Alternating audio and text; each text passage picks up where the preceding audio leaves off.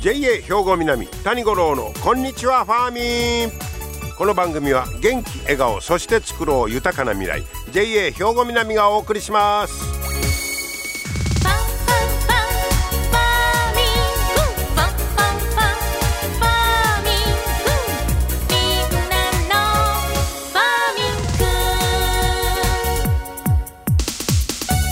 こんにちは谷五郎ですえー、6月の18日いうことなんですがおとといは七十二校で梅の実黄ばむということでいよいよ梅、えー、仕事の頃梅シーズンということですけどまあ僕はいつもこの頃になったらっきょうのね、えー、仕込みというんですか、えー、つけよういうことで、えー、今年も、えー、無事に終わっておりますけれどもね、えー、もうやっぱ季節なんかそれそこを基準に1年をこうなんか振り返ったりして早いもんやなって思ったりもしますけどもねさて今日はですね農業新聞に出てました農家から店舗へ、えー、2台のロボットを使って自動配送というこんな、えー、まあ実験が行われたというのをちょっと紹介してみましょうか。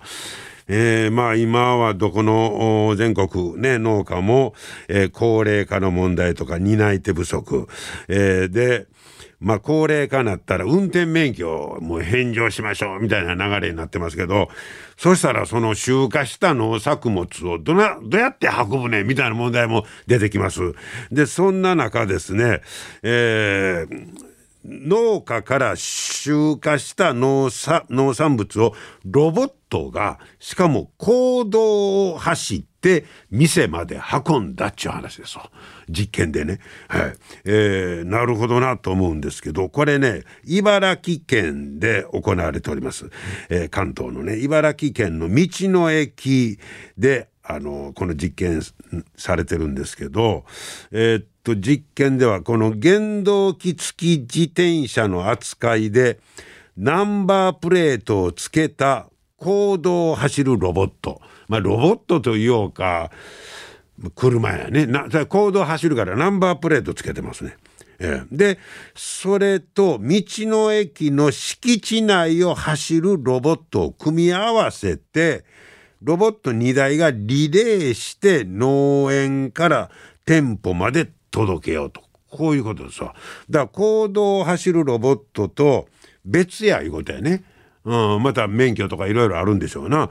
で、えー、これ、道の駅の近くの畑でいちご栽培する人とこ行って、で、そこでは公道を走るロボットにイチゴ積んだんですね。収穫した。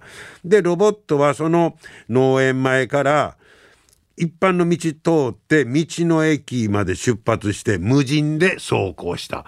だから無人の今、車がね、走るテストとかいろいろされてますけど、ほんで、無人で、えー、いちご積んで、ほんで、道の駅に着きました。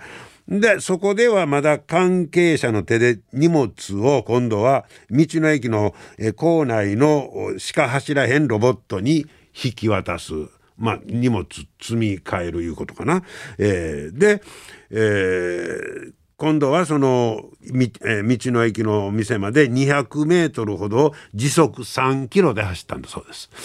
時速3キロ。持った方が早いってのもやけど、高齢者の方にとってはこれが助かると。こういうことですね。えー、で、実際このいちご栽培してた方は、えー、直売所には1日7、8キロのいちごを出荷すると。忙しくなると人でも守らない。えー、で、コロナ禍で人との接触を避けたい農家が、道の駅まで出向かなくても出荷できる。ここでもコロナが関係してくるみたいですね。でもこの頃はコロナやからできたらけ、まあ、人と人とその接触も避けようと。そういうのにはもてこいやということですね。ロボットに運んでもうたらええと。こういうことですね。で、このロボットというのは、電動、電動車椅子を改造したものなんだそうです。へえ。それで勝手にずっと道走ったりできんねんね。これ AI かなんか使っていうことか。で、えー、3次元地図を記憶させてセンサーで感知した周りの状況を人工知能が選んだ最適なルートで重さ10キロまでの荷物を運ぶことができると。すごいですね。このまあロボットの分野日本人得意ですけどね。ですからあの障害物があったら自動で止まる。まあそういううん、あと将来はそれを1台でこの作業を全部できるようになるようにということみたいですけどこっちだからもう免許がなくても農業も続けられるとこういうことですね。まあ、こっちの技術の進歩はものすごい早いんやないかと思いますね。自動運転なんかいうのもあれよあれよという間に進んでおります。えー、これがまた農作業に、えー、うまいこと適用できるかというそんな茨城県での実験の様子でした。皆様の元気生活を応援する JA 兵庫南。近畿最大級の農産物直売所虹色ファーミン。おすすめは JA 兵庫南エリアの新鮮な地元農産物。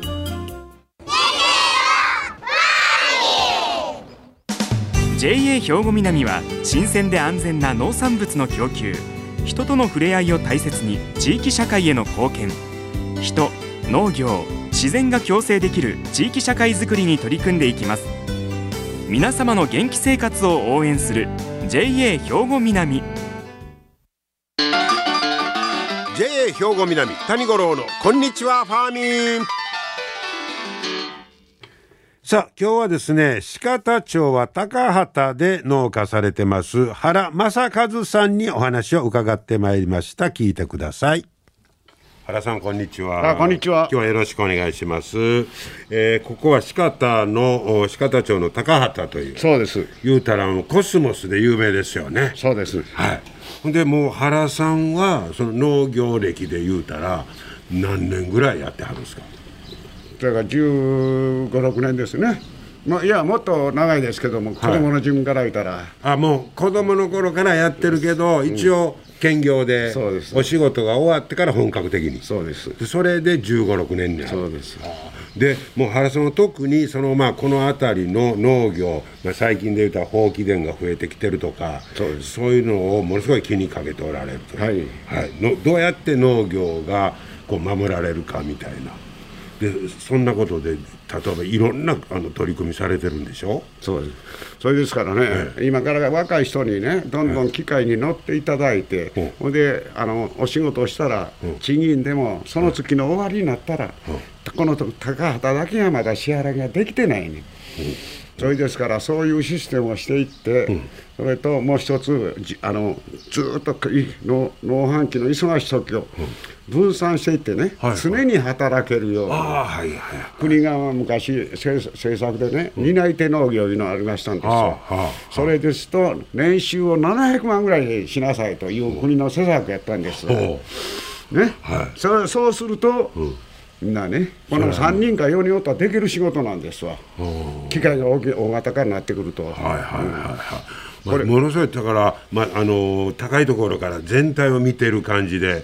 で具体的に言うたらあの原さんもいろいろ野菜も作ってありますね、はい、それなんか古代米なんかも作ってある。そうですあの赤いやつでしょ、はい、あれそれはどういうことで作ってあるんですか？これはねやっぱりあの昔のことを子供にも知っていただきたいと、うん、そういうことでこのお米はね、うん、やっぱり苗が強いんですわ。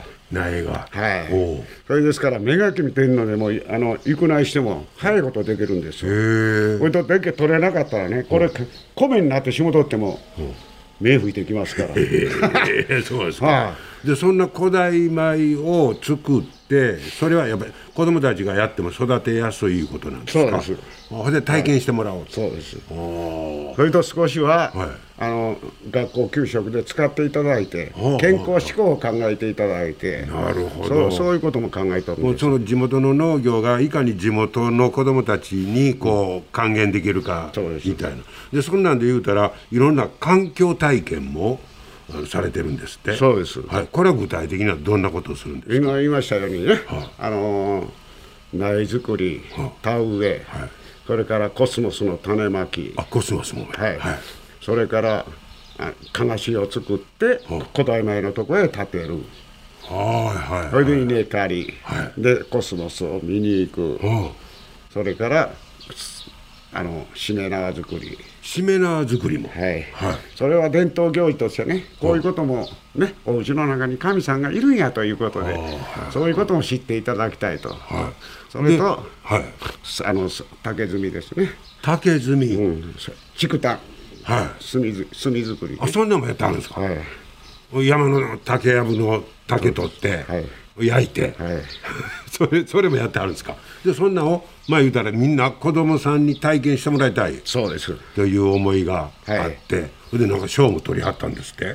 はい、そうか環境体験でね、1回目と9回目で、はい、もう一番あのその発表会での一番上のくらいの賞。ええすごいですね、それですから、その時もね、私は岡田市長にね、あの優勝した目から、いっぺん市長室で表敬訪問するだったんです。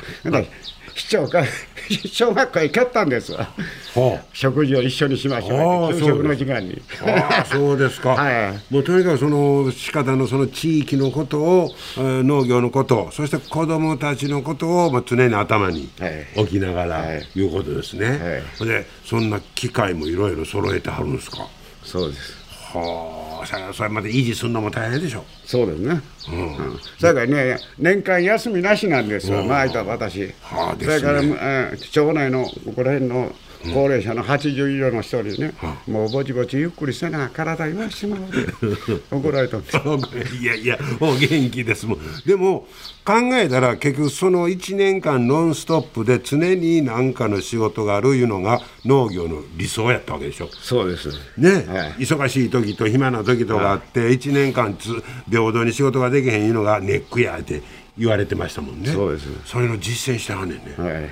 それですからね、私ね、今年はちょっと内科へ、ちょっとあの調子悪がって、1回だけ行きましたけどね、3年ほど内科は行ってません。すごい。そうですか。それで、それで保険料はよく納めないかん しね。自分ででも使えへんいうのはすごいですね。歯医者だけは行きますけれども、ああ、ね、そうですか、でもあの農業されてる方がなんであんなに元気やろいうのはやっぱりそれなんでしょうね。そうです。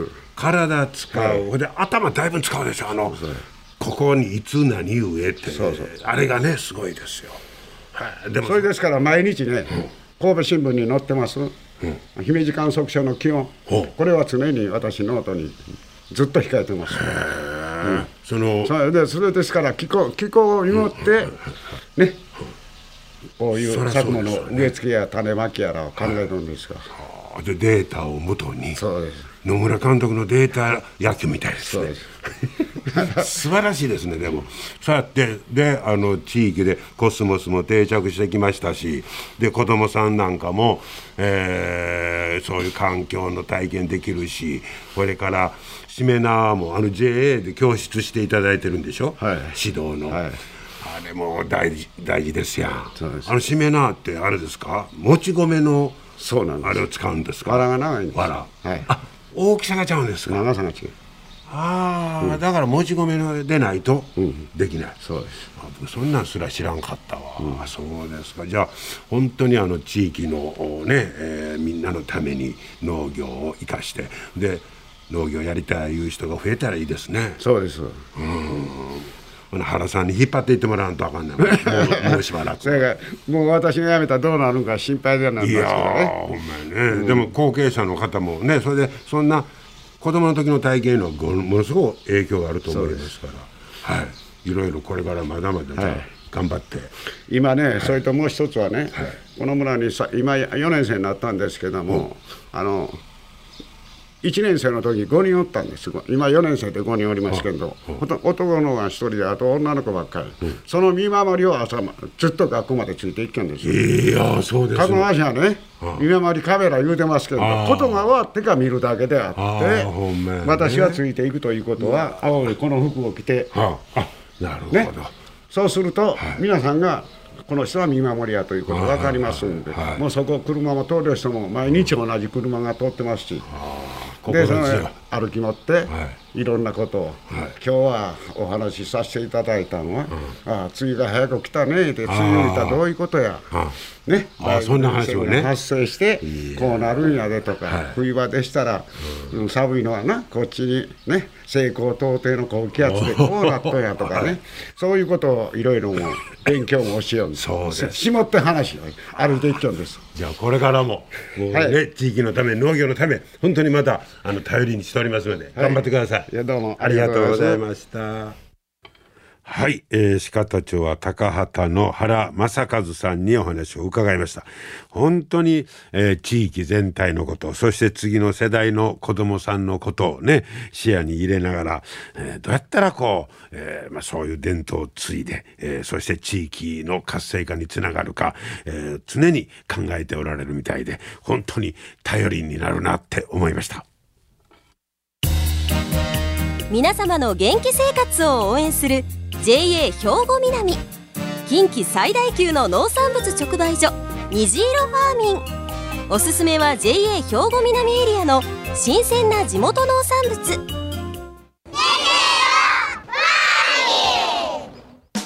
JA 兵庫南は新鮮で安全な農産物の供給。人との触れ合いを大切に地域社会への貢献。人農業自然が共生できる地域社会づくりに取り組んでいきます。皆様の元気生活を応援する JA 兵庫南。JA 兵庫南谷五郎のこんにちはファーミン。さあ続いてはファーミンアグリメッセージです。今日は JA 兵庫南清掃年部の大西裕太さんにスイートコーンについて教えてもらいます。大西さんこんにちは。こんにちは。よろしくお願いします。よろしくお願いします、えー、スイートコーンについて教えてもらうんですがこの間の種まきした時びっくりしましたけどあのねスイートコーンって方向があるんですね、はい、種まく。そうですね。三角形の下の部分を下に向けてもらわないと。とんがった方を下にね。下に向けた方がその芽を芽が出た時にあの土の外に出てこない。逆やったら、ね、逆やったら出てきちゃうんで。はあ。まあその方向できるだけ下向けてはい、でそれ間引いて一本にして、はい、で一本キューッとこう木伸びますわね。あのトウモロコシの、でそこへ何本も実がなるんですか大体3つぐらい実はつけます。3つつくんですか？はい。でそれ3つとも食べたいんですか？いや一番おいしいのが一番最初につけた実なんですけども。あそうなんですか？はい。その後になってくると実が詰まってなくて。え2番目3番目になるやつは？もう実が詰まってなくてでみずみずしさも全然違います。ええー、そうなんですか、はい、はあほな商品価値もかなり落ちてくるいうことですか？というより商品にならないですね。へえほな大西さんとこはスイートコーン作ってますわね、はい、ほなその一つから三つぐらいになっても他の一つしかも収穫し一つしか取らないです。一番最初一番最初の分しか取らないです。へえあとのほらもう廃棄ですか？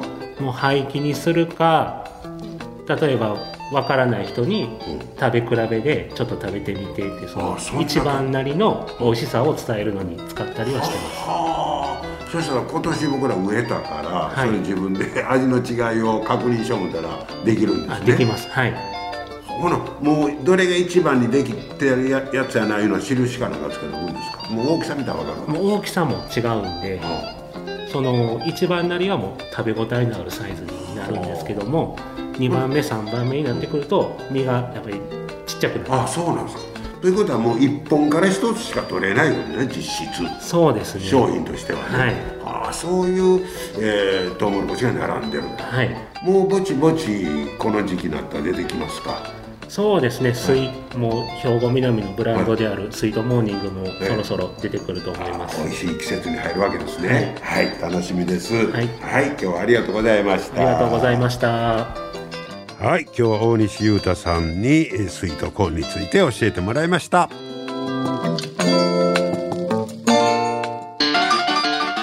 JA 兵庫南谷五郎のこんにちはファーミン。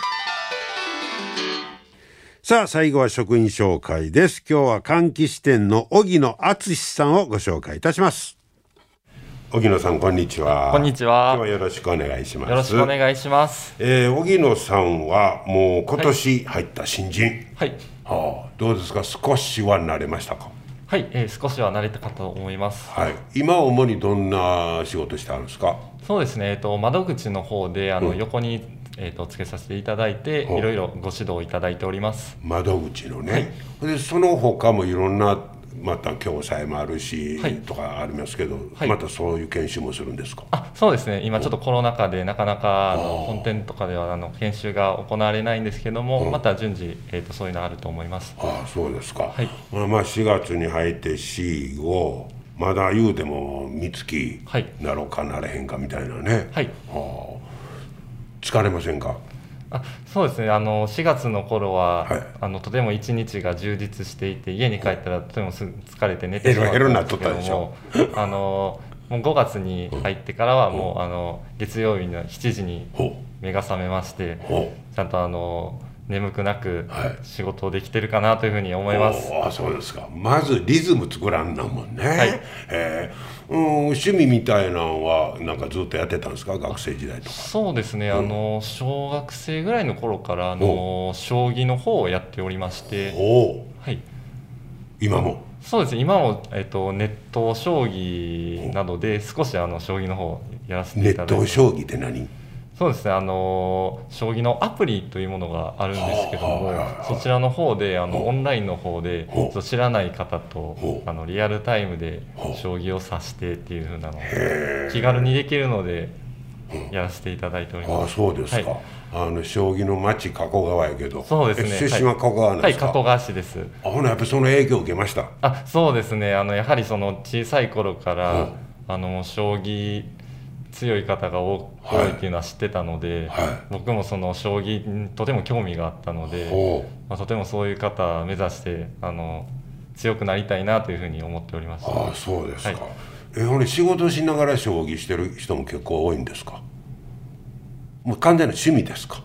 あそうですね。僕の場合は趣味になりますね。はい、ね。えー。またさやけど女同じ将棋愛好の方とかいたらいないんですか、あそうですね。あの大学の友人で、あの将棋を指されている方がいて、ほまあでもその方はまあ大会とかもあの出られたことがあるっていうふうに言ってたんですけどうも、ほまあ、そうですねそういったちょっと関係もございますね。うまあ将棋の方も続い続けて、ねはい。仕事をしながらということになりますね、はい。そっちも頑張ってください。ありがとうございます。さあえーまあ、新人ということですけどこれからの抱負なんかを最後に聞か聞かせてもらいましょうか。はい。